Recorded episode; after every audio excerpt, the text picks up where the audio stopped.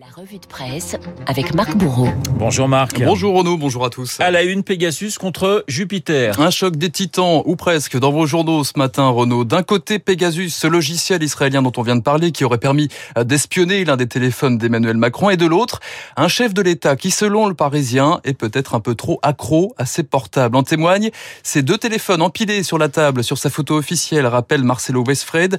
Euh, son souci de modernité lui joue des tours, poursuit le journaliste. Deux téléphones sécurisés sont à sa disposition, sauf qu'il ne s'en sert quasiment pas. Pourquoi ?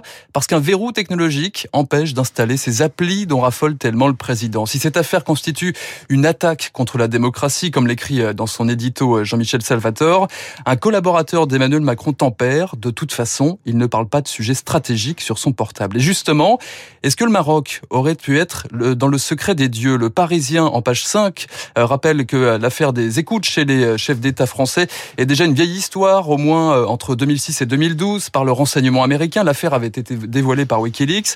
Là encore, aucun secret d'État à l'horizon. Les plus sensibles, ce sont peut-être cette conversation d'abord entre Nicolas Sarkozy et Alain Juppé, alors ministre des Affaires étrangères. Le président de l'époque assurait alors avoir voulu proposer une initiative de paix au Proche-Orient. Une autre conversation, cette fois entre François Hollande et Jean-Marc Ayrault en deux mille douze. Elle évoquait un, un dossier ultra sensible, la tenue d'une réunion secrète sur la crise grecque. Enfin, la palme revient à Jacques Chirac, nous raconte Vincent Nizouille, auteur d'un livre sur le secret des présidents. Jacques Chirac n'était pas dupe d'un potentiel espionnage, alors il s'en amusait en prononçant des gros mots au téléphone. L'autre question que se posent vos journaux ce matin concerne aussi la liste des personnes potentiellement mises sur écoute. C'est presque un inventaire à la Prévert, à la lecture du Parisien et de Libération. On retrouve tour à tour Édouard Philippe, alors Premier ministre, Alexandre Benalla, Olivier Besancenot, Myriam El Khomri, l'ancienne ministre du Travail, ou encore, ou encore l'ex-ministre ministre socialiste de l'écologie, Philippe Martin. Alors lui, ne comprend vraiment pas ce qu'il fait dans la liste. Je ne vois pas pourquoi je serais visé. Je ne suis même jamais allé au Maroc, hein, précise-t-il. Au pire, ils ont dû me confondre avec un homonyme. Sur la liste des écoutes, on retrouve aussi Dominique Simonot, ancienne journaliste du Canard Enchaîné, aujourd'hui contrôleuse générale des prisons.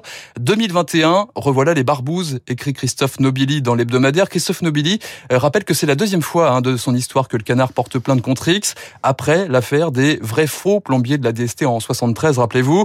Il serait temps que Jupiter rappelle quelques politesses élémentaires, écrit le journaliste, qui précise que dans la mythologie grecque, le cheval Pégase fait jaillir des sources à coups de sabot.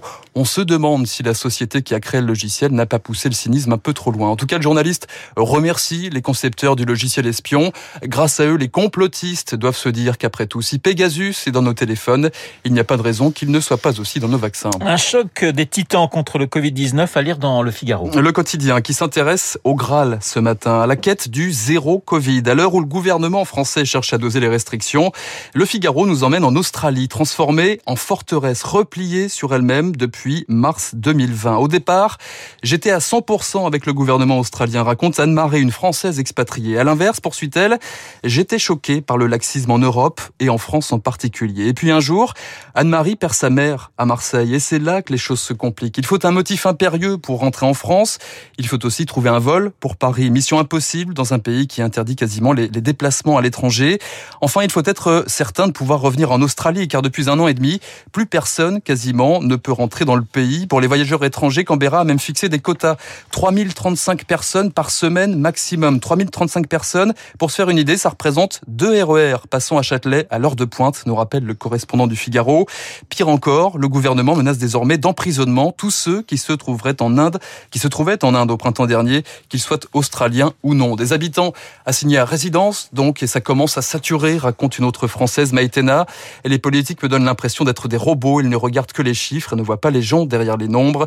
Maïtena n'a pas vu sa famille en France depuis deux ans et demi. Le gouvernement australien, lui, n'envisage pas de rouvrir ses frontières avant la fin deux mille vingt-deux. Marc, pendant ce temps, les dieux de l'Olympe vivent sous cloche au Japon. Et ce n'est pas la fête au village olympique. À Tokyo, nous raconte le Parisien Eric Brunat, l'envoyé spécial raconte un, un peu la vie quotidienne des athlètes à quarante-huit heures maintenant de la cérémonie officielle. D'abord, les compétiteurs doivent arriver maximum cinq jours avant leur épreuve et avoir plié bagage au plus tard le surlendemain. Eric Brunat résume, résume, on vient, on gagne ou on perd et puis on s'en va. Ensuite, il y a la cantine, porte de gants de rigueur. Les convives mangent comme au parloir d'une prison, soigneusement séparés par des parois de plexiglas.